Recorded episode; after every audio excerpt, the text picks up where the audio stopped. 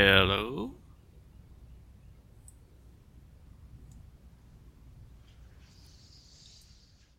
Hello, can you hear me? Hello? Hey, can you hear me? Yeah. Okay, great. All right, well, good. This is, we'll record this as a video as well, just in case there are a few people on the internet who are having some challenges with dating and meeting women. And, of course, the first thing to say is that, what is this bald, ancient internet geezer bastard doing talking about dating? Well, I guess I could say some minor expertise in that area. I sort of went out with dozens of women before I met the love of my life and got very happily married, which I remain now for going into the 6th year. Every year gets better. So, a little bit of expertise and hopefully something that will be of use to you. I believe it will be. I mean, we're sort of in the same generational age bracket, so that right. Which for most people on the internet is, I think, Paleozoic. Is that right? Jurassic. It's probably yeah. Closer. Yeah, not quite Jurassic, but close. Right. Okay. Well, so your status at the moment is that you're. What's your approach at the moment? My approach to like meeting the ladies? Yeah, my approach is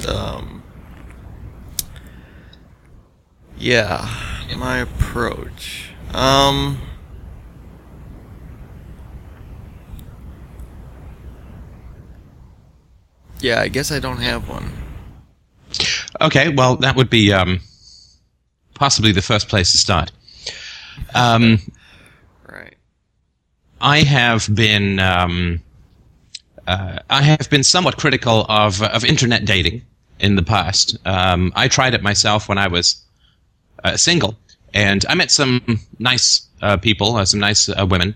Although it's a very unbalanced kind of community, and certainly nobody was chasing me anywhere around the block. But I did meet some nice girls, went on a date or two, and, had civil times. They weren't complete lunatics or anything, but just not people that I would consider going forward with. But again, we're not sort of looking for, let's aim straight at the altar. We're looking at, let's aim at being comfortable with the dating process, which is not the easiest. Or sometimes it feels like the most natural thing in the world. And it isn't. I mean, we are in a situation where human beings as a whole, and men in particular, didn't develop dating skills because it really wasn't necessary in a tribal environment. I mean, I don't want to get all Diane Fossey on you, but, I mean, clearly throughout most of human history, this was all arranged for us. We would be given a choice of a couple of people in the tribe or in the village. And pretty much we would look forward to a couple of years of marriage and procreation before dying of tooth decay.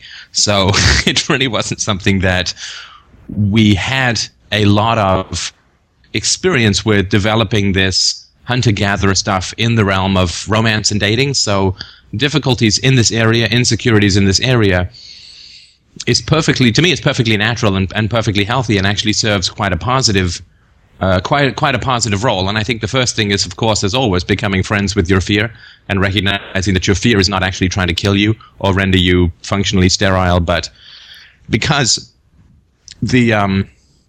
particularly now, if you want to get married and have kids, or even if you just want to get married, or even if you just want to get into a long-term relationship, the danger of making a mistake in this area is very high, because if you get married to the wrong woman, or if you have children with the wrong woman, I mean, it can seriously ruin your life, right? Again, I don't want to sort of make you paranoid, but just rather to say that your paranoia has foundation in reality. I don't know if you've ever known anyone who's gone through the process of divorce and the acid mitosis and all that goes along with that, but it's massively expensive. It rips your life in two. You get to only have half your kids. And generally what it does is it renders the man a kind of financial and resource eunuch devoted to a broken-up family that he's responsible for the next 10 or 20 years, which usually renders him incapable of having another family. So it is a massive catastrophe to have a divorce. And, you know, maybe I'm not going to judge or say whether it's better or worse than having kids or not. I would say, of course, most people would say that it is. But compared to staying together and having a loving marriage, it is a complete catastrophe. So I think that paranoia in this area is entirely healthy, if that makes any sense. Yeah, and I think that actually just to sort of, I don't know, adjust what you were saying, I think it's a catastrophe either way. You mean either a loving or happy marriage and getting divorced? No. Because that might not be the exact right mindset, so to speak. Sorry, go on. No, right. Yeah. No, what I mean is, because the whole point is marrying the wrong person, right? And so you're recording this, by the way. Sorry, just want to check. I'm trying a new kind of recording where the video is merged with the audio automatically, but just wanted to check that you're recording. Okay, sorry, go ahead. No problem at all. But I mean, if I look at my own parents' marriage, they never divorced, but the kind of life they led.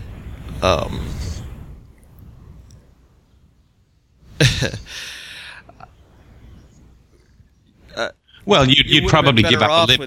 Yeah, you would probably have given up at least one limb, if not two, to avoid that kind of life, right? Certainly, absolutely. Oh yeah. And with my parents, it was the same way. I mean, it was a completely disastrous marriage that ended before I certainly achieved any kind of conscious memory. So I was very, very young, six to 12 months, I think. And it was a complete disaster, and they never achieved happiness afterwards, and I'm not saying that's impossible or anything, but I just wanted to point out that you can come from a broken home and still have a very happy marriage. This is all possible, it just requires a little bit of, you know, like you can come from a history of people with heart problems and still be a great athlete, you just have to be a little more careful, right? Right, it just takes more effort. Right. Okay, so as far as meeting girls goes, I think that the internet is actually quite a positive thing in terms of simply being able to get to meet someone. Because when you're out of school, and if you're not in a work environment that is conducive to that, and I would imagine that a lot of people on the internet are not in those work environments. They're either in, you know, computer science or physics or math or engineering or some male-dominated field, which tends to be the case. Or they're in a, I don't know, like an arts program, which is female-dominated but crazy-dominated on both genders. So I think that the internet is a really good way to simply cut through the chaff and meet someone and avoid the cold call, right? And the cold call is, and I've only done it a couple of times in my life, but the cold call is you see someone that you're interested in and you go and talk to them. And I've done it, I guess, on two particular occasions I took this approach. One was at a coffee shop, and the other was when I was eating dinner at a Japanese restaurant alone. And a woman came in who seemed to have kind of a sparkly kind of air to her, and little wings and a wand. It's my type. You know, we all have a type. Get into that. Tinkerbell's kind of my... Well, anyway, but this is not about me and my freak. So I went over and said something stupid like, I'm eating alone, you're eating alone, how about if we eat alone together? I'm not known for my pickup lines, so I just have to hope that they have a fetish for giant thumbs. So the cold call is a really high hurdle. The cold approach is a really high hurdle to try and get over. And I guess I did it sometimes younger, when I was younger, sort of at a club, asking girls to dance or whatever, and then apologizing for my dancing. I think they got that from the accent, but... So the cold call is a really, really challenging place to start, and the internet is a lot easier to find that kind of situation to begin with. And to me, I think that the first goal would be to simply get, even on an email exchange or an IM exchange, or you know maybe even you know a brief coffee or something where you're like in the presence of somebody where there is romantic. Where there's a romantic atom in the room, if that makes sense. I mean, you don't want to layer it on and like, hi, you know, want to procreate now? Or I can give you 5 minutes if you want to get to know me first. I mean, that's okay if she's had a couple of cappuccinos, but usually that's the start before the caffeine kicks in. So it's just to get into a situation where there is romantic intent, if that makes any sense. And that all sounds kind of sinister, you know, but it's very different from just chatting with a woman like on the Freedomain Radio board or in the chat room or on IM to actually know that there is a romantic thought floating around in the interaction. That's, I think, the first place to go to get that kind of practice, because that is kind of unsettling, right? Yeah, very much so. Another approach I was trying for a while was, I don't know if you've ever heard of meetup.com. No, I don't. Is that like hookup.com? Well, it's like this website where you can form groups based on special interests like astronomy or atheism or, you know, whatever. And and they have some groups that are dedicated to singles, right? So they're not specifically dating, but they're kind of geared toward that. The single right. Groups. And you've gone on a couple of those, is that right? That was the hike you'd mentioned on the board? Yeah. And the problem I ran into there was, I guess, because they're more regional in nature than the internet itself, which is like anyone, anywhere. The collection of people is heavily colored by the local culture, and here in the upper edges of the South, it's extremely difficult to find anybody who's more on the open-minded end of the spectrum, if that makes any sense. Yeah, but of course, what you can do is start off with the "let's spawn for Jesus" approach, and that's going to catch people's interest for sure, one way or another. Right. And that is trouble. I also would say that if you're not particularly comfortable with the dating scenario and you're trying to ease into it, I would specifically avoid situations of competition. Competition. Well, when you go to one of these particular areas and there's a bunch of single men and there's a bunch of single women, you're in a competitive situation already, right? Oh, wow. So I would specifically and like the plague avoid, because you don't want to be learning to swim at a swim meet, right? Where there's a lot of intense competition around. Yeah, that hadn't even occurred to me, but you're right. That's exactly correct. Right. So I would stay away from those, and that, of course, is one of the pluses of the internet, right? That you're obviously in competition with other people who are out there, but you never see them, you don't know about them, and if you flex your wit and charm, you can at least get into a one-on-one conversation, whether it's email or IM, right up front, if that makes sense. Yeah, that does. So, so I mean, I don't know much about it. I tried, I guess, Lava Life was the place I think that I went to, and I met a girl. She was quite nice, 6'2", quite exciting. And I didn't even wear my heels. So, but and she was a very nice girl. I mean, the only reason I ended up not going out with her for a longer period, I don't have any particular problem with the height thing, but it was just that she told me that she'd been in a relationship for a year and a half, and the guy simply moved away from the town, and she had no idea why he moved and stopped returning her calls, and that just seemed a little alarming to me, to not have a clue and to have a guy just after a year and a half move away without telling you why or where he's going. That just seems like not good judgment overall, but again, that's just me. There's lots of but I was still happy to be on the date and to go and to sort of, and dates are fun, whether they turn into a relationship or not. Dates can be fun. I know that may seem a little foreign right now, but dates can be an enjoyable situation as long as you view them not... I mean, there's a couple of things that I would approach with dates to try and... Because the key thing is to lower the tension. It's the same thing with with job interviews or any other situation where there's quasi-competition and high stakes. And in a sense, there's nothing with a higher stake than a date, if, of course, it can go to a relationship. And, of course, it is a competitive situation because the goal is not to have just one job in your life, but the goal is to have one lifelong partner. So there's a lot of, I guess, hoops to go through to make sure that that works out well. So it is a highly competitive situation, and it is a high risk situation. And if you approach it that way, it never works, if that makes any sense. Well, right, because then every move you make becomes do or die, right? Right. The self-consciousness is the opposite of intimacy, right? So if I'm interacting with someone with the idea of appearing a certain way, you know, it's like if you've ever met those people who are really kind of paralyzed and you know, they seem to be like tiny people in their brains working these levers of, quote, normality, you know, like, don't be crazy, don't say anything nuts. And, you know, that you can almost see that scrolling across their eyeballs, right? You know, how would a human being interact in this situation? Humor, you know, that kind of stuff.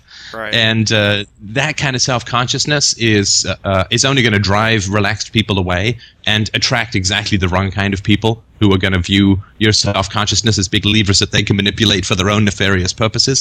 So self-consciousness is really tough. And the idea that we can become or pretend to be someone that someone else is going to find attractive is a great myth. You can't ever be someone that someone else is going to find attractive. You have to be yourself and see if they're going to, you know, like that's like lying in a job interview, right? And saying, I can speak Spanish, and then being hired for a Spanish, like a job where you have to speak Spanish, and if you can't speak Spanish, what was the point, right? I mean, you're just going to go through this whole mess for no reason. So you don't want to pretend to be something that you're not, or to pretend to be someone other than who you are, because either the person's not going to like you for the fake act, which is really kind of pointless, right? Because they might have liked you if you were real, or even worse, they are going to like you for the fake act, in which case you've only got another 50 years to keep pulling it off, right? Which is not, you know, it's not going to work, right? Yeah, that's definitely not, I'm definitely not at all interested in that at all. Right, okay. But that having been said, there are sort of layers or standards of appropriateness to a date.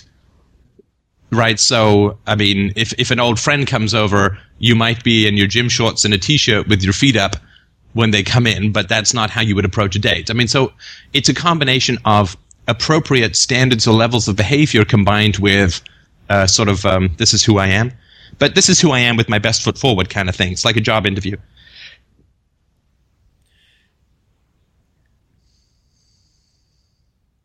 Yeah, I guess that makes some sense. Well, let me try and put it another way. If I am unhappy about something, I can go and complain about it to my wife, and she can pretend to listen, right? So that's the approach that you take after you've been in a relationship for a while.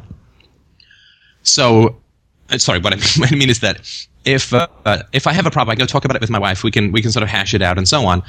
But I would not bring that problem to a first date, even if it had just occurred, if that makes sense. Oh, right, yeah. I mean, there's a difference between being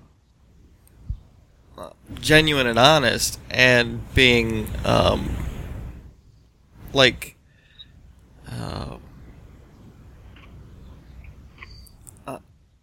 unnecessarily forthcoming.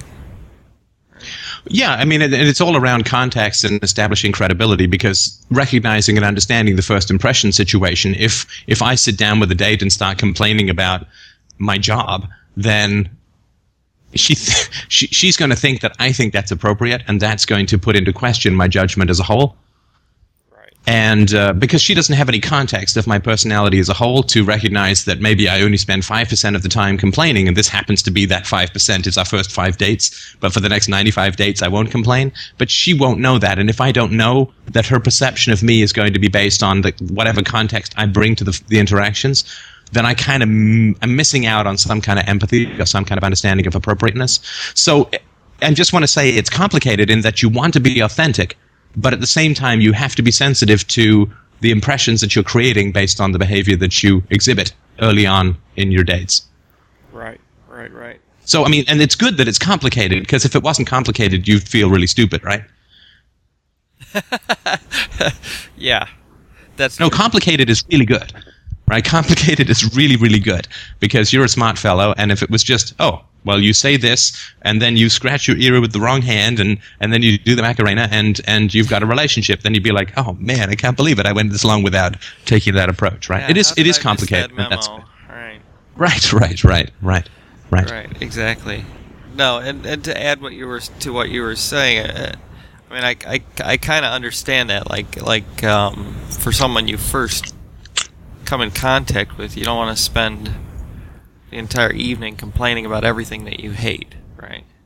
Because right. I mean, you know, like if you're in a long-term relationship, the woman may say, "Oh my God, I am so bloated from PMS, and my boobs are killing me," and that is perfectly appropriate.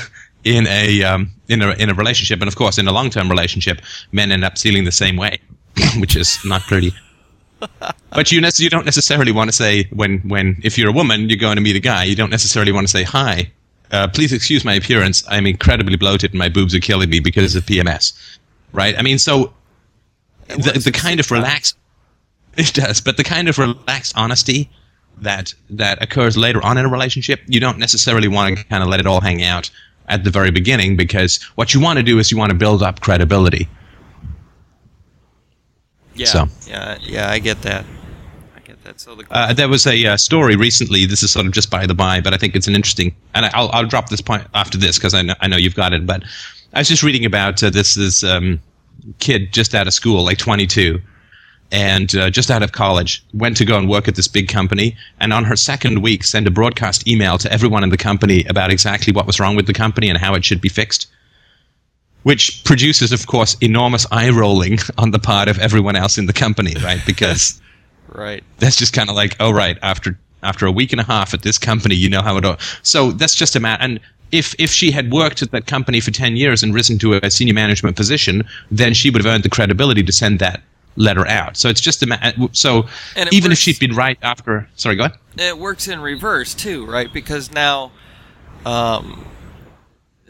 in a sense, she has an excuse to hate her job, right? I sent an email out telling them how to fix their company, and they don't care, right? Well, they just canned her, right? And it would be hard not to in that situation, because obviously she's completely unaware that she's calling everyone else in the company retarded and or corrupt, right? Because it's like, well, if I figured it out in a week and a half and you guys have been here for 10 years, then clearly I'm vastly superior to you in intelligence or integrity or whatever, right? And if she doesn't know how that's going to land, then she doesn't have any concept of empathy, or you know, she's kind of narcissistic or entitled or whatever, right? Because if she's right, then what she should most want to do is to build up credibility, not just fire. So it just shows such poor judgment that, I mean, the company didn't want to keep her around, and she didn't even make it through probation, which I can sort of understand. How are you going to put that person in front of a customer, or how are they ever going to manage people if they don't understand how they land on the other side of the email or the table? So it's just something to think about, that we want to be sensitive to how it is that we're coming across in a date, but we don't want to be manipulative or fake. And that is a challenging balance, right? Yeah, it is. Particularly for libertarians, anarchists, philosophers, defu fanatics, you know, it's complicated more. That's exactly the problem, right?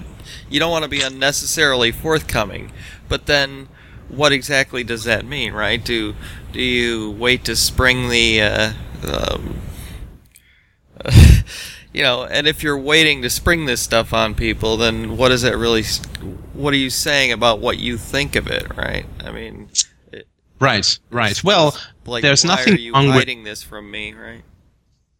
Well, there's nothing wrong with deferring conversations. So, for instance, if I was on a date. And it was the very first date, and some of the girls said, "Tell me a little bit about your family." I would say, well, things with my family are complicated, if that makes any sense, and I have no problem talking about it, but I'd like to get to know you a little bit better first, if that's all right with you. I mean, it's nothing weird or scary. It's, you know, it's just complicated, like a lot of people's family situations. So, you know, tell me a little bit about yours if you like, or we can talk about. There's nothing wrong with saying this is not a good situation to talk about right up front. And if, you know, if the girl says, "What are your political beliefs?" then you can say something like, "This is a little complicated. Well, my political beliefs are a little off the mainstream. They're not weird, and actually, they're kind of."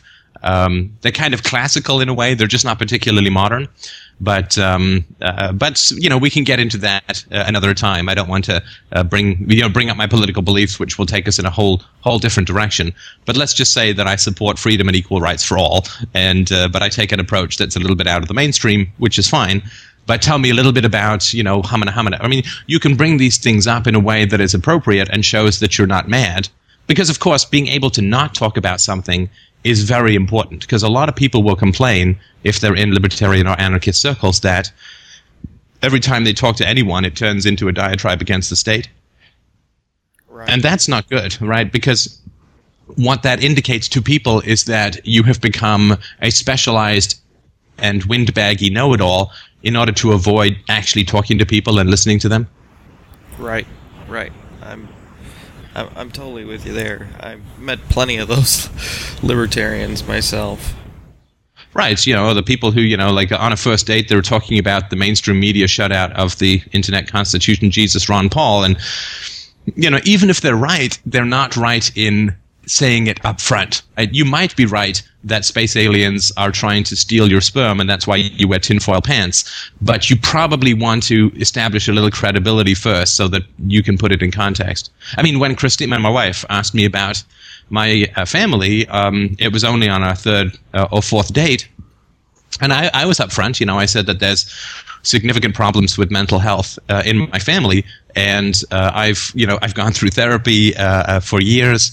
I have worked through a lot of issues. I've been very upfront with them about my needs, but I was not able to have my needs met within my family, so I'm on a sort of a semi-permanent sabbatical from the family so that I can make sure that I bring better people into my life. And, you know, it's something that I worked at very hard to make work. I'm very sad about it, but that's where things stand. And that is something that people, I think, can respect and understand, because a lot of it has to do with how you feel about stuff, right? So if I was really ashamed of not seeing my family of origin, then I would be kind of odd and evasive about it, or I'd be unable to just confront it or I'd be weirdly aggressive about it, or defensive, or whatever. I'd go into long explanations which would justify why it is that I broke with them, and all of that would be kind of off-putting for the other person, if that makes sense. She waited until the third or fourth date to ask you about your family. Yeah. I think it was the third date. Although the first date, we just sat in a restaurant and chatted after we met at a volleyball game, as you know, or we playing volleyball. We just sat in a restaurant. It wasn't really a date. Then we had another date with some friends, and then on the third date, she asked me about my family. I see. Okay, so it was just circumstantial that it worked out that way. Yeah, our second date was with some friends, so.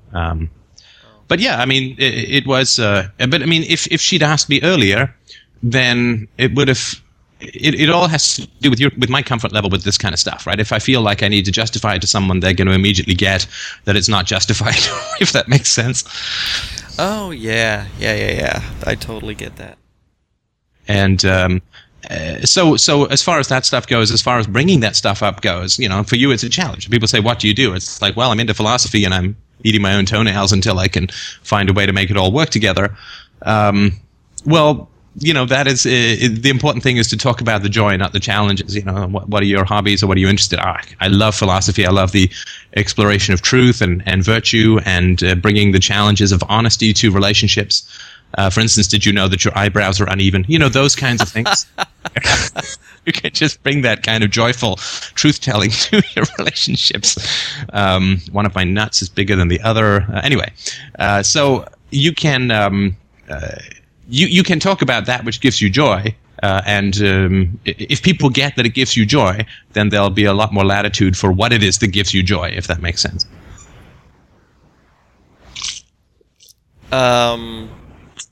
That's not clear, right? That last part of that. Okay, well, a lot more latitude. What did that mean? One of the consequences of a love of truth is a recognition that most of the world runs on lies, right? Yeah. And, you know, pious, hypocritical, moral, and sometimes quite enraging falsehoods, propaganda, and so on. And so you can either talk about the cause of some of your hostility to the world, which is your love of the truth, or you can say, the world pisses me off. Oh, okay, yeah, that makes sense. I got that part, but then the business about giving you more latitude. Well, it's all about, I mean, to me it's about the cause and effect. So if you say, I hate the world because I love the truth, or I hate the world comes up first, then people will assume, just unconsciously or consciously, that your hatred of the world is the first cause and your intellectual defense is the, quote, pursuit of truth. Right. Whereas if you talk about your love of truth, and then as a unfortunate consequence comes problems with certain aspects of the world you live in, then people will see that as more of a consequence and not as a defense, if that makes sense. Yeah, I think I see what you're saying. You know, like if I say, well, I wanted to become a surgeon because I like to heal people, and I don't particularly like the cutting open part, then that's one thing. But if you say, I really like to cut people open, so I figured the best way to do that and not end up in jail was to become a surgeon. I mean, those are two kind of different causes and effects, if that makes sense. Yeah, that's pretty scary. Right, so a lot of libertarians will start off talking about the problems with the world, the negatives of the state, the war, the deficit, the welfare state, the Fed, the this, the that, and it just sounds like a massive bitchy slag fest against the planet and reality as a whole. And then tucked away back in there is, well, yeah, it'd be nice to be free and I don't like violence. You know, that kind of stuff. Whereas if you talk about that which you love and gives you passion first, it's much more vulnerable. It's much more vulnerable to talk about that which gives you joy than it is to complain about things, which is what most people do because they don't want to experience the vulnerability of putting out that which you love into the world, right? Yeah, that makes good sense. Well, I mean, It works for you, right? Yeah, I mean, it's not easy, but it's a lot easier than the alternative, if that makes sense. So, as far as more practical things go, and this is going to sound desperately terrible, but this was an approach that I took. Aim low. And this is the approach that I took, and it did actually have me meet some people who were more in line with the way that I think and work with the world. So one of the problems with online dating is that there are pictures, there are weight, height, descriptions, and so on. And as a philosopher, certainly, well, I wasn't particularly philosophical when I first started internet dating. So you angle in for the hottest things that you can find, hottest women that you can find, and then you attempt to woo them with your wit and intelligence, if not your looks. And that obviously didn't work, right? So what I then began moving towards were I focused less on appearance and more on things like education and career, if that makes sense. Yeah. Yeah, and frankly, I mean, I'm already pretty, I'm kind of on the same wavelength with you as far as that goes.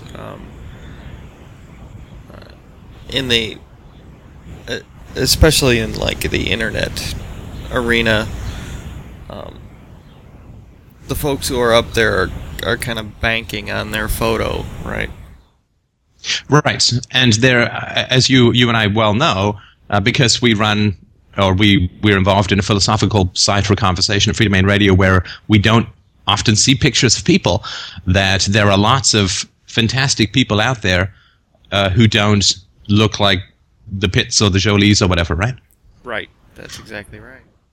And as I've argued with some contention or with some controversy before, the people who have had to work harder to be who they are tend to have a little bit more depth and a little bit more resilience than other people. Like, people who inherit money don't tend to be very good business people, but people who've made a lot of money do, right?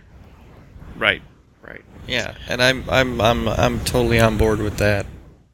Right, and looks is just like inheriting a lot of money. I mean, it's a lot easier. People will always be bringing you goodies and so on, and this is particularly the case, even more so with women than with men. So it is. It's not an absolute rule, but at the same time, that doesn't make it an excuse to avoid the bald fact that most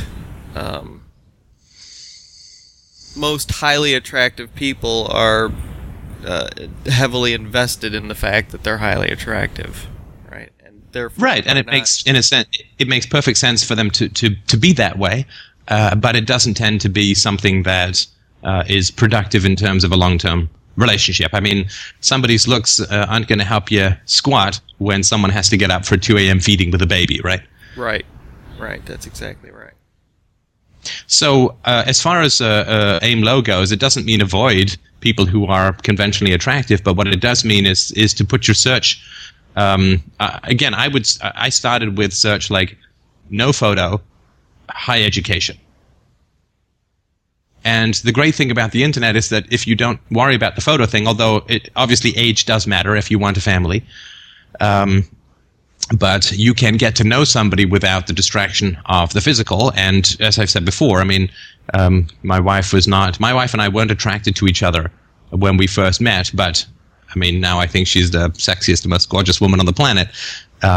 So that kind of stuff is just, people always say, well, what about the chemistry? You got to have the sizzle, you got to have the jazz hands, the zazz, but that's not true.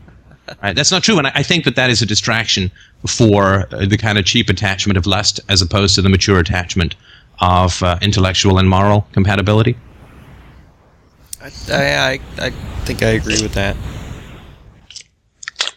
So, it really, the mission is to get a date, and the way to get a date is to look for people who would be outside the norm in terms of physical attractiveness, or at least who are unknown, right? Because it could also be that somebody who is very good looking may in fact put no photo up for obvious reasons, right? If they have some wisdom and maturity that they don't want to be flocked for their silhouette, right? Right. Or swarmed. So I would go, you know, no photos, reasonable level of education, look for interests that are compatible. And, you know, just keep sending messages and, you know, hi, and introduce yourself and so on. And just see what comes back. Yeah. In order to do that, you have to actually subscribe to these places. So. Yes, I'm sorry. What's the barrier there? I don't know, but with Lava Life, it was dirt cheap, right? You could, $20, you could send 5 messages or whatever. Yeah, that's true. I guess that's not... Yeah, I mean, you don't have to sign up for $2,500 a year or something, but I would go with one that is going to have...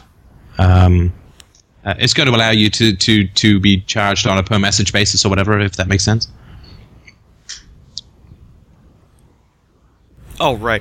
Yeah, pretty much all of them now are monthly subscription fees. Right, so you can give it a shot because you can do some research. There obviously, as has been mentioned on the board, there are different kinds of sites. There are sites for, you know, hookups with people who like hamsters and duct tape versus people who want more long-term relationships versus people who want affairs from within their existing relationships and so on. So, of course, you want to aim towards those where...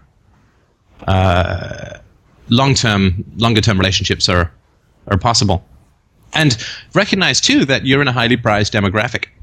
You know, I know it may not feel that way sometimes, but because when men are young, we are not in a highly prized demographic unless we are, you know, one of the the hottie guys. But now that you're just 40 or so, and you have you have no first marriage, you have no kids to support, you have a good history of career success, you're actually in a pretty prized demographic. I know that that also became the case for me when I got into my mid to late 30s. I had some professional success, and I didn't have the baggage of existing financial and familial relations based on an earlier marriage. And I didn't also have that kind of, I don't know, slump-shouldered stare at the sidewalks, mumble imprecations about your ex bitterness that seems to infect a lot of people who've gone through a divorce.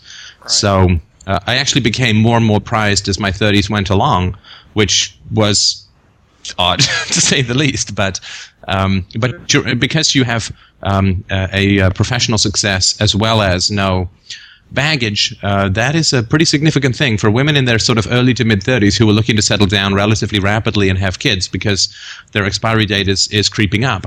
They are actually looking for that kind of stuff, because a lot of guys who are in their sort of late 30s, if they've had a busted up marriage, they've got kids who are pretty young, right, under 10 usually, and so they've got another 10 years of massive financial and familial obligations, and aren't really that available for a woman who wants to settle down and have kids, right? So you're in a pretty prized demographic as far as that goes. Yeah, that's an excellent point. And actually, that brought up another question that was kind of bothering me too. But I'm sorry, just to mention that you can wear the T-shirt that says "We'll fertilize for food." That can get the message across relatively efficiently, if that makes sense. Yeah. But that was another question I had too, was around the age gap. Because well, what are the laws in your state? Sorry, just kidding. Go on. Right. Well, this is the South stuff, so strangers have the best candy. Right. Go on. Well, you have a practical age gap which you're going to have to work with, which is that you probably don't want a woman who is in her late 30s. If you want a family, again, this is right. I mean, this is just the brutal biological reality, right? Which is that, let's say you meet a woman who's 38 and you want to date for a year or two and then get married, and you don't necessarily want to start having kids immediately because you kind of want to work out some of the marriage stuff, because I would certainly suggest not living together before you get married. That tends to not work out very well. But so once you start to get into the late 30s, you're looking at challenging procreation situations, right? Fertility declines, the possibility of birth defects increases, and so on. And that's just an additional stressor. And you have that kind of big ticking clock coming down on you, which tends to influence a lot of decisions that you'll make. So I would certainly look for mid 30s, and I think at that, in that way, you probably are not looking at too much of a experience gap. In that sense. Well, yeah, in my own case, that's probably true. But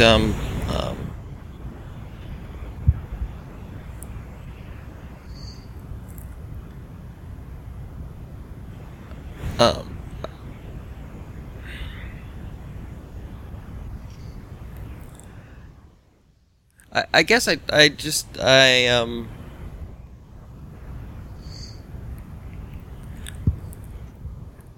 just from the experiences of some others I've met,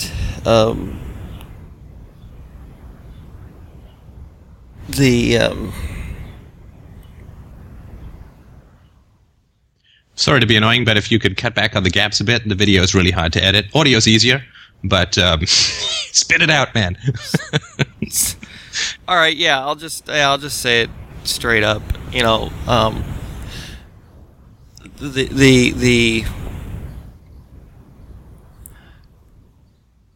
whole problem of going for younger women because they're more manipulable, right?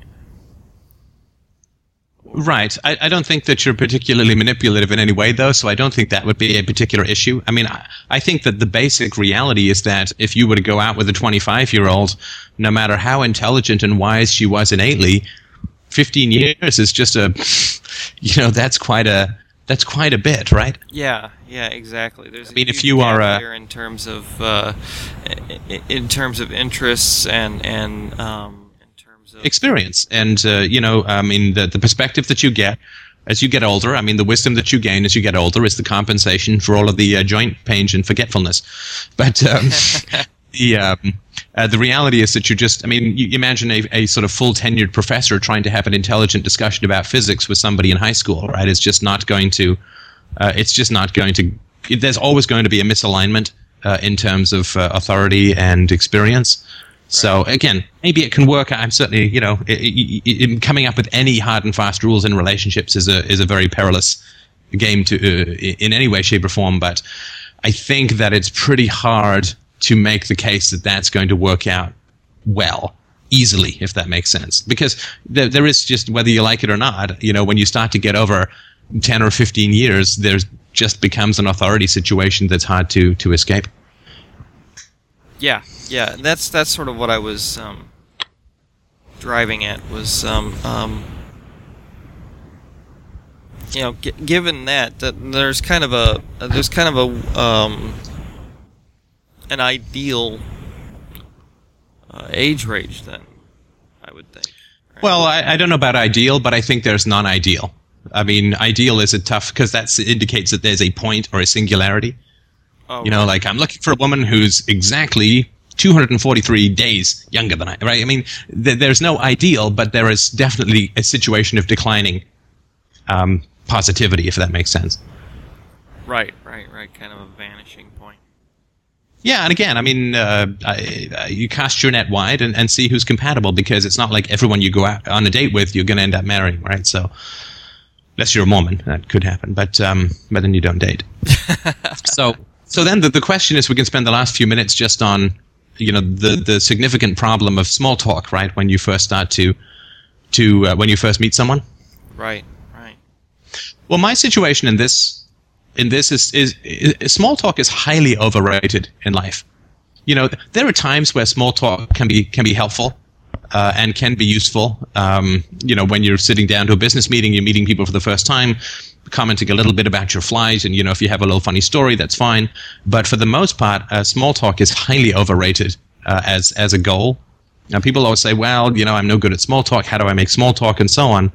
It's a good skill to have, because, you know, it's just good to have more options in your social repertoire. But I would not particularly start with a lot of small talk. And people waste a lot of time on dates. I mean, people will walk away from a first date knowing virtually nothing about the person they've been talking to that is sort of factual or biographical or whatever. And certainly on our second day, Christina turned to me and said, look, I'm interested in settling down and having a family. This doesn't mean it has to be immediate, but if that's not your goal, I kind of like to know up front so I can make a reasonable decision, right? Right. And that's pretty much the furthest thing from small talk, but that was very, very helpful in terms of clarifying what she wanted. Now, if she'd avoided that subject, we could have been going out for months, and then she could have found out that I just don't ever want to get married and have kids, and then she's flushed away a couple of more months of her life on something that doesn't get her what she wants, right? Right. That makes perfect sense. Yeah. So, you know, if somebody says, what's your goal in a relationship? Say, well, I want to get married and settle down and have kids, right? I mean, or what, you know, whatever your goal is, just say, I want to go to Tibet and join a monastery and, you know, have a flesh pile of monkey robes things. So, I mean, whatever it is that your goal is, I think it's important to be upfront about that. And people say, well, you know, what are your values? Or if that comes up, I think that's important to say that, you know, truth and honesty and integrity and, you know, the truth at all costs, even though it can be difficult. I mean, that's my thing, has been for some time, and it's, you know, really working out well for me and so on. So I think that it's okay to ask people about their families. You know, what happened with your relationships? You know, I mean, have you been in relationships before? And if not, what do you think were the primary reasons that they didn't work? I think those are all perfectly fair and reasonable questions. I mean, when you go for a job interview, they don't just make small talk. They actually want to, I mean, they may make a little bit of small talk to find out if you can do it, but they actually want to find out your credentials for the position. And I think that is a perfectly reasonable approach to take with dating. Right, but it all doesn't happen at once. What do you mean? Well, like you said, it could happen over the span of several dates. Well, I wouldn't say necessarily. So, for instance, because you only have to ask one or two core questions in order to find out if there will be more dates. Right. Right, so if you say to somebody, what has your history been of prior relationships? And they say, well, I was married 4 times and my husbands all died mysteriously from the same poison. That may be a situation where a second date might be, unless you're a total thrill seeker, not top of your list. So, right. No, but I mean, sorry, to be more serious, if they say, well, you know, I live with my aging and horribly abusive mother because I believe that Christ tells you to love your enemies, then, you know, that might be a situation where you say, I'll be right back. I'm just going to the washroom at home, right? And so you can ask those kinds of questions, and depending on the responses you get, it goes on or doesn't, right? I mean, if I go for a job as an engineer and they say, are you an engineer? And I say no, I don't get to the second interview, right? Right. That's absolutely correct. And so, but it's not like you have to keep piling on those questions, right? Because you can have a civilized end to I remember a woman, sorry to be coarse, but I remember a woman, actually, I'll drop the coarse part, but I remember going on a date with a woman. We went skating, and then we went to have something to eat. And she was telling me about her ex-husband, who was a heavy pot smoker, who set up Dungeons and Dragons games downstairs, which he played with his deadbeat friends week after week. Good Lord. And she couldn't even go down. There was so much pot and pot smoke and so on, right? And, you know, so I asked, I didn't ask why that relationship ended. I asked why that relationship even began, right? I mean, didn't you notice this aspect of his personality, for want of a better word, before you got married? And she's like, oh no, there was like no evidence whatsoever. It just mysteriously appeared after we got married. And it's like, okay, yeah, well. People say that a lot. Well, they do. And what they, of course, they know it's not true, but what they're actually telling you is, I don't take any responsibility for my decisions. And you just don't want to give your heart to someone like that, right? Right, because you have. But we finished out the date, and I just asked her other stuff, and, you know, we finished out the date. It's not like, you know, even if you know it's not going to work out, it's still okay to have a chat with somebody who's got a different perspective, even if you never want to see them again. Right. That makes sense. But I wasn't going to sit there and say, well, you know, you really should take more responsibility for your decisions. You chose this guy. We know everything about people very early on, blah, blah, blah. Because then I would actually be contradicting myself, because I know a lot about her very early on, which was that she wasn't going to take responsibility for her actions, so why would I lecture her about it, right? Right. That's true. So the other thing that was sort of concerning me was how to approach the question of just the fact that when this inevitably will come up, you know, just the fact that I've never done this before, right? Oh, yeah, I would just say I've been in prison since I was a teenager. So I'm good at duct taping my ass and meeting new friends, but, well, I would say that... I mean, there's just no way to avoid being upfront with it. Just say, well, for many, many years, I just didn't, you know, I didn't have any interest in dating. I just, like it, I saw relationships that weren't working. I saw my own parents' marriage that wasn't working. But now I'm in this cult which commands me to breed. So I think your shoelace is untied if you'd just like to bend over and... No, but I would just say, I mean, the honest fact, as far as I understand it with you, is that you just, I mean... It looks like fun, but why would you do it, right? I mean, climbing Everest, I'm sure, has fun elements, but that doesn't mean you want to go and do it, right? So you just didn't see... I mean, the net positive versus the net negative was so unbalanced that although there may be fun aspects in a romantic relationship, it just was not something that you were willing to or wanted to explore, right? I mean, you went through periods of pretty dark depression. You had some nihilism. You were cynical about the world, and that... Through philosophy, that started to turn around for you to the point where you feel that you can approach a relationship and actually have some effect on it being a good thing, right? Yeah, that's true. Yeah, so, I mean, that's what I would say. I wouldn't necessarily go into the depression and the cynicism, but I just say, well, look, I mean, I saw a whole bunch of relationships not work. I saw a whole bunch of relationships kind of ruin people's lives.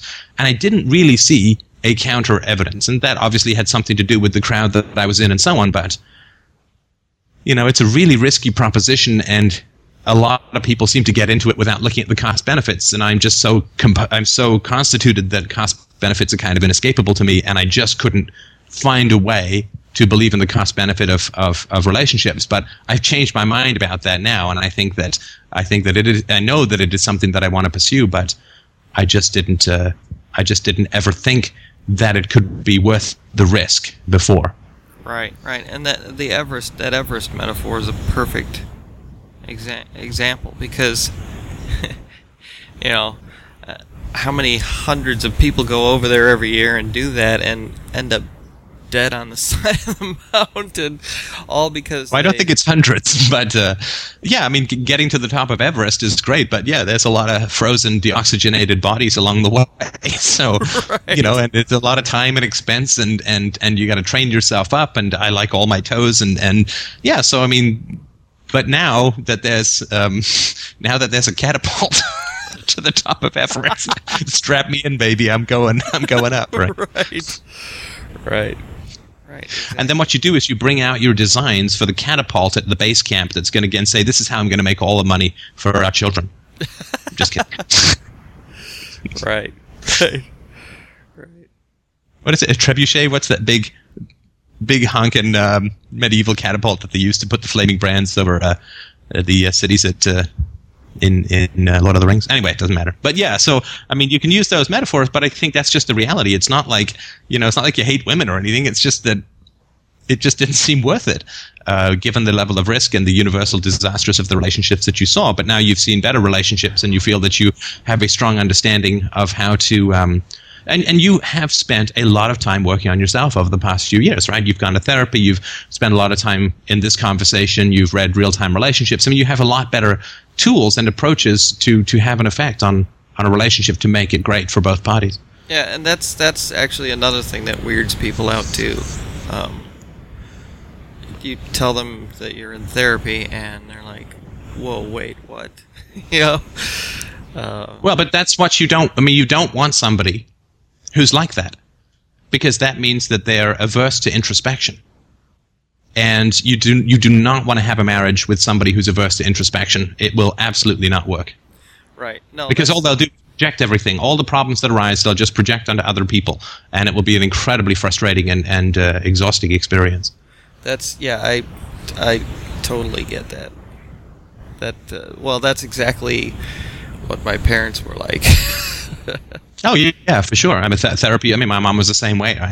Psychobabble, and you know, they just want to take your money and give you bad advice.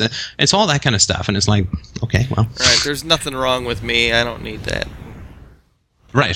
The idea that we go to therapy because we're broken, the same way but we would never say that an athlete gets a coach because he's in a wheelchair.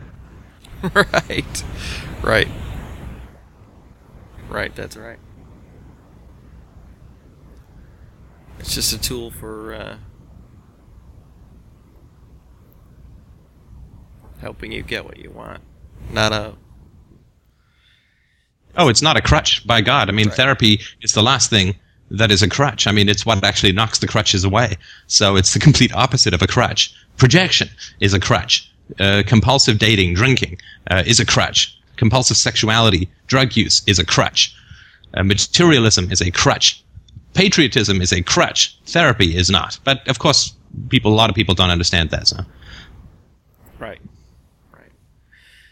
So then just anyone who would balk at that is... well, but then, you know... They balk at everything else, too, right? The atheism, the anarchism, Well, they balk at thought. I mean, they won't balk so much. They may balk at the conclusions, but what they're really balking at is thought itself, because it will be thought is threatening to the false self, right? Which is all about manipulation. So, yeah, they're balking at thought, which means they're balking at human identity, which means that they're balking at intimacy and the possibility of love and attachment, which means, you know, check, please, right? Exactly. And that's a good question, too. I mean, would you ever not finish a date?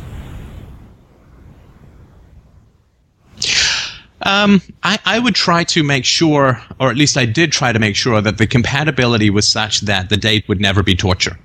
Right? So because you get a chance to talk to people before you decide to meet them for a coffee or whatever. Yeah. I mean, I had actually, I should say, my very first one, I met a girl for coffee who spent about 20 minutes talking about how she was still trying to pay off the debt from the credit card bills that her ex-boyfriend ran up.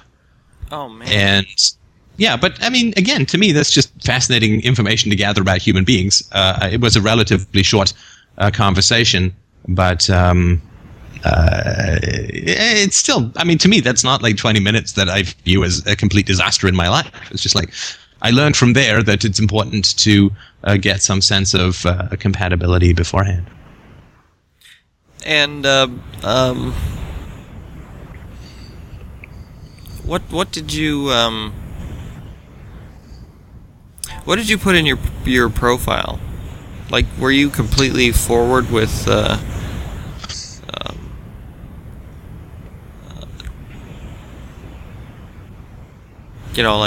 your atheism and that sort of thing, or? Yes, I did talk about atheism, but I think I put agnosticism, and the reason that I did that was that there are some militant atheists out there. Right. And I think I started with atheism, and I got in contact with people who'd been abused by people in the church and so on. And I just like, okay, well, let's tone that back a bit, so that I'll go. You tweak it a bit, right? And that's fine. Was I upfront about my height and weight and hair color, pink? Yeah, I mean, I was, of course, right? Because if somebody's going to say, well, I don't want to date a guy who's bald, then it's like, okay, well, then go find a hairy guy, right? I mean, that's like me saying, look, I'm not going to date you unless you have big tits. It's like, okay, well, then that's where I'm going to put my happiness and my heart, is in cleavage, as opposed to in a part of someone's hair. I mean, just don't want somebody like that, right? I mean, that's just ridiculous. Right. And I mean, that's a child, that's an infant who's trying to approach the question of love and compatibility and family as saying there's a physical set of characteristics that somebody needs to match. I mean, that's just retarded fundamentally, right? Right. Yeah, I think I agree with that for sure. And plus, I mean, again, it's like saying I speak Spanish when I don't. I mean, what's the point? If I don't say that I'm bald and then they meet me, it's like, what am I going to do? Put a fern up there? I mean, what's that going to do, right? So, Right. Get a tattoo of stubble and say, well, I've just shaved it, and then, hope they never want me to regrow. I mean, it's just a reality, right? And if somebody's going to be like, well, I don't want to date a bald guy, it's like, okay, I don't want to date a shallow person, so it looks like we're perfectly compatible in our incompatibility. Right. Now, the question of, in another recent podcast, the question of presentation came up. Right. I found that interesting because I was wondering, how far does that go, right? I've had someone actually suggest that I should purchase furniture, and that struck me as that's a long way to go for yeah, I don't think that's necessary. I mean, I was a bachelor with a futon and, and an old wooden table and mismatched chairs. If the attraction is there and it's real based on values, an ottoman isn't going to swing the vote, right? That's a good point. I mean, Christina was going to say, wow, we have this amazing intellectual and emotional connection, but, the fact that you don't have a coffee table is a total deal breaker to me. I mean, that's not how it goes. I mean, that's just not how any kind of real love or attraction goes. That having been said, I mean, if I'd shown up in, gym shorts and a wife beater for a formal dinner, then she would not be criticizing my appearance in her mind, but my judgment, right? And you want to be, particularly if you have non-mainstream beliefs, you want to present yourself as someone who has good judgment. and that way you gain credibility over the long run, right? Right. That makes perfect sense. So there's also a kind of ideal range for that as well, then. Oh yeah, I mean somewhere between it's important to shave, but you don't need plastic surgery. I think would be the balance that I would try and strike. Well, some of you folks need to shave, but. Oh, it's true. I'm married now, so it's optional. Christina likes having some place to strike a match. Or buff her heels. Right. And the mechanics of the whole thing, first dates you meet in neutral territory. You do not go and pick her up on a first date. Okay. Well, because right? I mean, if it doesn't work out, you've got to drop her off. Right. That's no good. You don't want that. You don't want that ride, right? So no, you meet for a place. You don't meet for dinner because that's an implicit time commitment.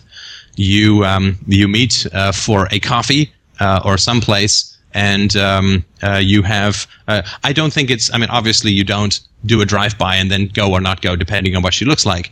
I was actually... that's just beyond rude, right? I actually did get set up with a girl who was about 350 pounds.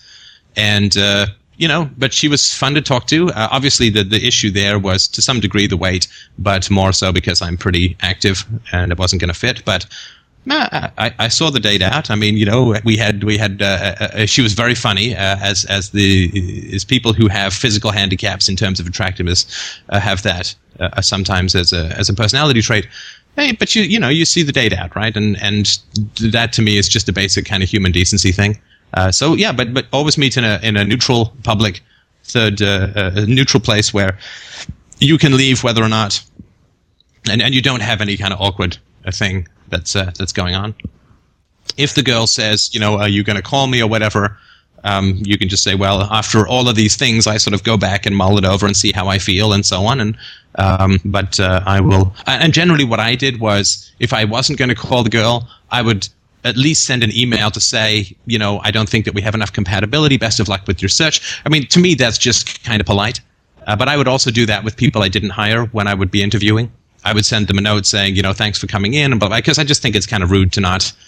I mean, if you've had enough compatibility to meet, I would say it's just a nice thing to do to send an email saying thanks, but no thanks, and I think that gives someone a little bit of closure and so on. Right, don't just blow them off.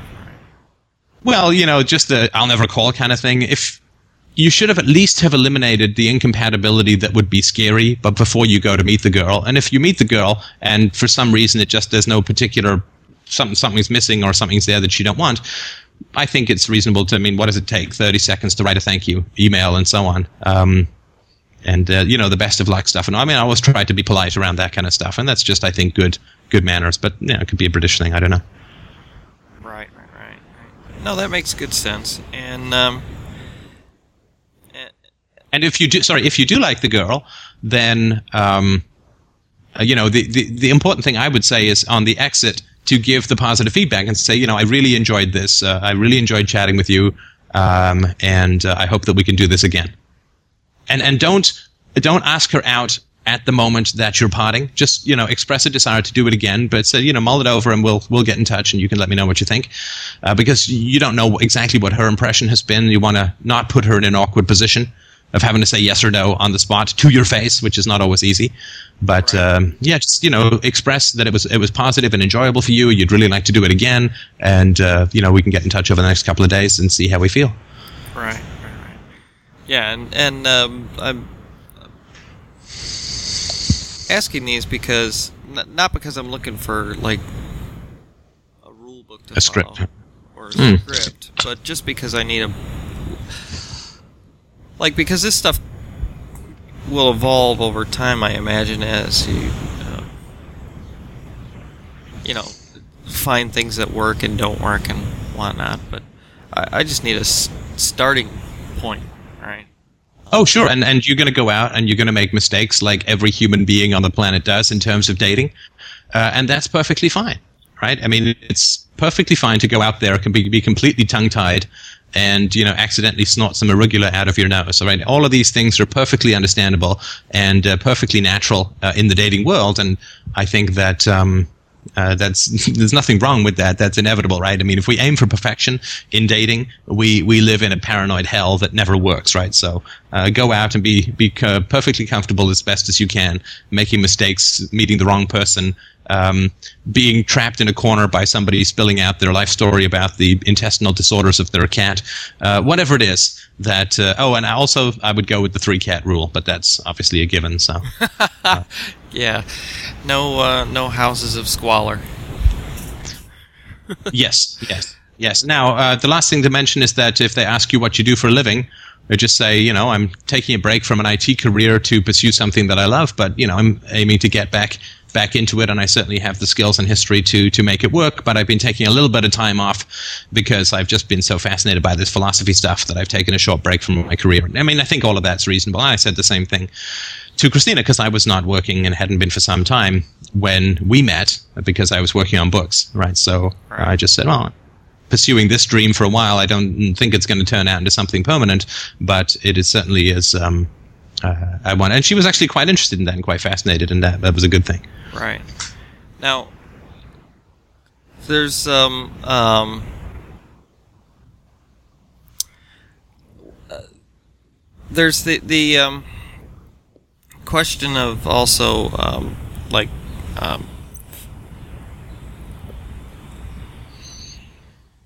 how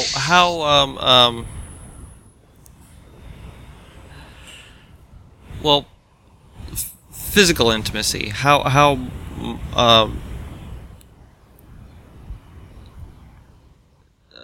Oh yeah, like how does that work? Well, yeah, it doesn't work.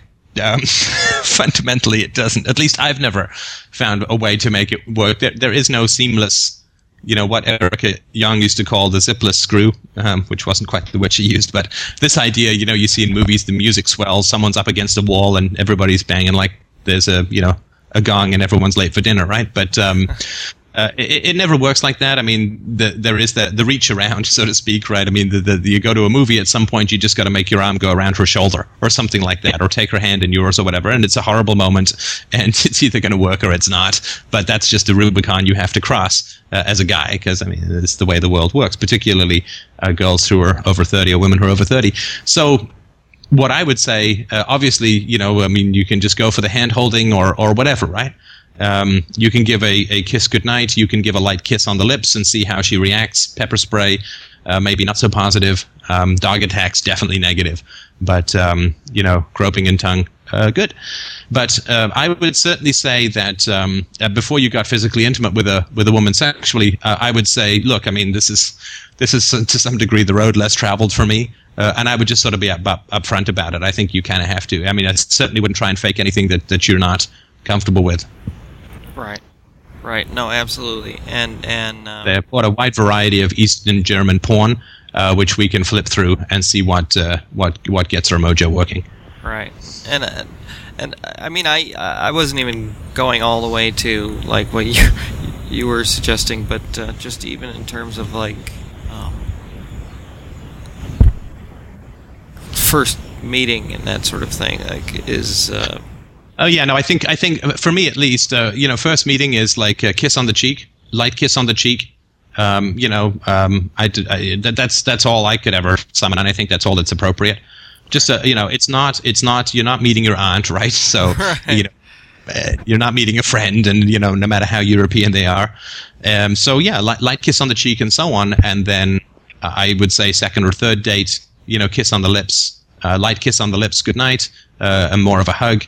And you know, then just see where it goes from there. But yeah, I definitely, you know, I don't think, you know, you don't want to be the cold handshake guy, but you also don't want to be the 12 hands guy, right?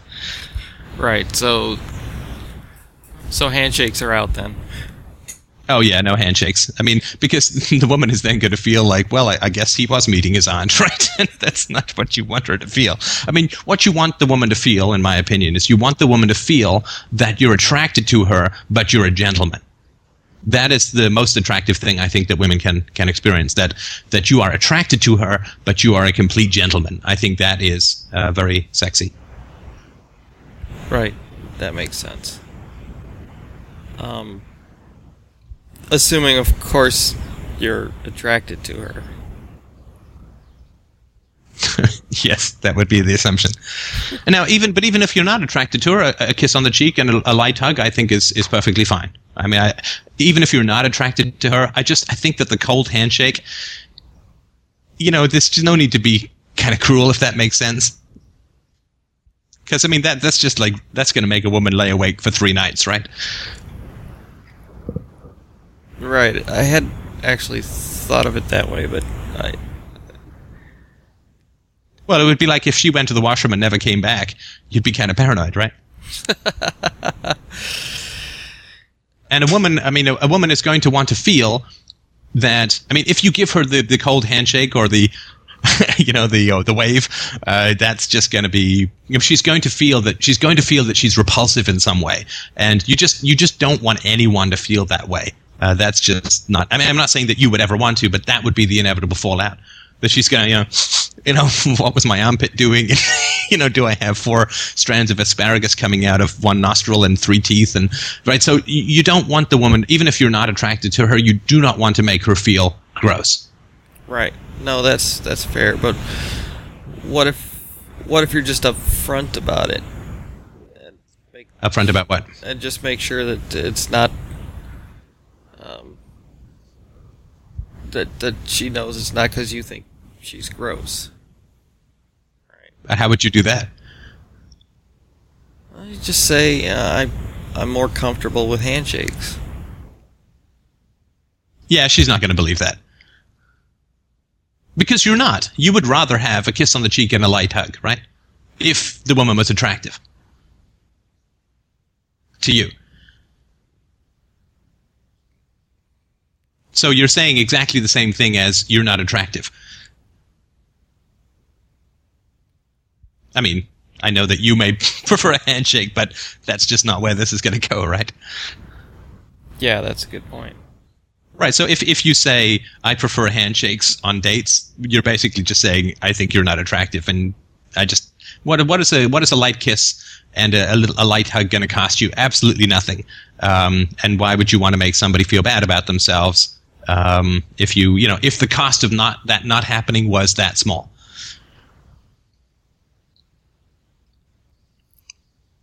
Right. No, that's fair. I mean, I think there's just a certain amount of care that we need to take human being to human being, right? I mean, unless she's, you know, actively leprous or currently spontaneously combusting, the price of that is just so low. Why would you want to withhold that and have the woman feel bad about herself? Even if she's not attractive to you at all in any way, shape, or form, she could very easily be attractive to someone else. And there's just, I don't think there's any need to leave her with that negative impression about herself. Right. I wasn't even. I didn't even mean it in terms of. Attractiveness or anything like that, just the... Well, but attractiveness is above the level of a handshake, right? Because, I mean, you give me a handshake, right? I mean, so you have to have something that differentiates that from other interactions, right? That's the difference between the romantic thing and, you know, like, I'm sort of old-fashioned this way. Oh, you know, open the car door for her, or I guess the first time you meet, open the door for her, and so on, right? I mean, you wouldn't do that with a guy, but it's a small gesture of chivalry that you would do with the girl. I think that if you're getting together for coffee, I think that you should offer to pay. If you're the guy, she may say no, but you wouldn't necessarily do that with a male friend. These are just the little gestures of chivalry that make a woman feel that little bit more special. They're, I mean, virtually cost-free, so it would just seem to me a positive thing to do, regardless of where the date goes. Right. Right. Well, that's an interesting question, though, because at what point does that become, you know, me plus money, right? Well, I don't think it happens with a coffee. I don't think you plus money is $1.50. Right. Well, but what you're doing is you're finding things out about the woman, right? So if you offer to pay for the coffee and she accepts but doesn't offer to pay, that's just a piece of information that you have. If you like her enough and you go out again, and maybe you go for dessert, then you offer to pay and she doesn't offer anything in return or doesn't say, well, you got the last one, let me get this one. And if you like her enough and you go for dinner, at some point you're going to go, okay, so she doesn't like paying. Right. And that's an important fact to know about her, because you want a person who at least is going to make the offer in return. That just tells you something about entitlement and reciprocity, right? Yeah, that's exactly right. So, if you feel that the relationship has potential, but this is the issue, then you talk about, what's your experience been like with dates and all that? I mean, how does it work for you, right? And you can have that RTR conversation with her about finances, and, if it's the 4th or 5th date and you really like the girl except for this money thing, then you can talk about that. If you're like, okay, well, she's just kind of annoying, she's just a taker. And that shows up in much more than who pays. That shows up in who talks and who listens as well. Oh, yeah, that's a good point. Right, so, I mean, you'll get... I mean, if she talks and listens equally but doesn't pay, then it means it's not systemic to the personality, and maybe it's something that you can talk about, and she's had some prior experience where people have ripped her off and she's overcompensated. We all have those kinds of hiccups, right? But if she hogs the conversation, doesn't pay, wanders off without saying goodnight, I mean, that's just all you need to know, right? Well, yeah. Yeah, exactly. But you'd notice that in the IM conversation or the email conversations, and you'd never get that far anyway. Well, it would just come out in other ways, right? In right. Those exchanges. Now, because we're at 2 hours, no, sorry, we're at 1 hour and 20, I'm going to stop just because if this goes on as a video too much longer, and it's going to be like one frame a day. Right. So we can pick this up another time, maybe for part 2 if you want, which would be better after you've gone on a date or at least had an email exchange with someone. But yeah, that would be good. I think so, and I certainly do appreciate you putting yourself under this. I think this is a common problem, because I grew up without a father. I had to be taught some of this kind of stuff. So, I mean, it is useful, I think, to pass along, and it is something that is generally under-talked about, I think, in the world. So I'm glad that we're having this chat. Yeah, it's definitely been helpful, for sure. Great. Okay, well, keep me posted about what happens, and I'm sure there will be thousands of people watching your adventures with fascination. Bring reporters to your dates. All right, I'll talk to you soon, man. You bet.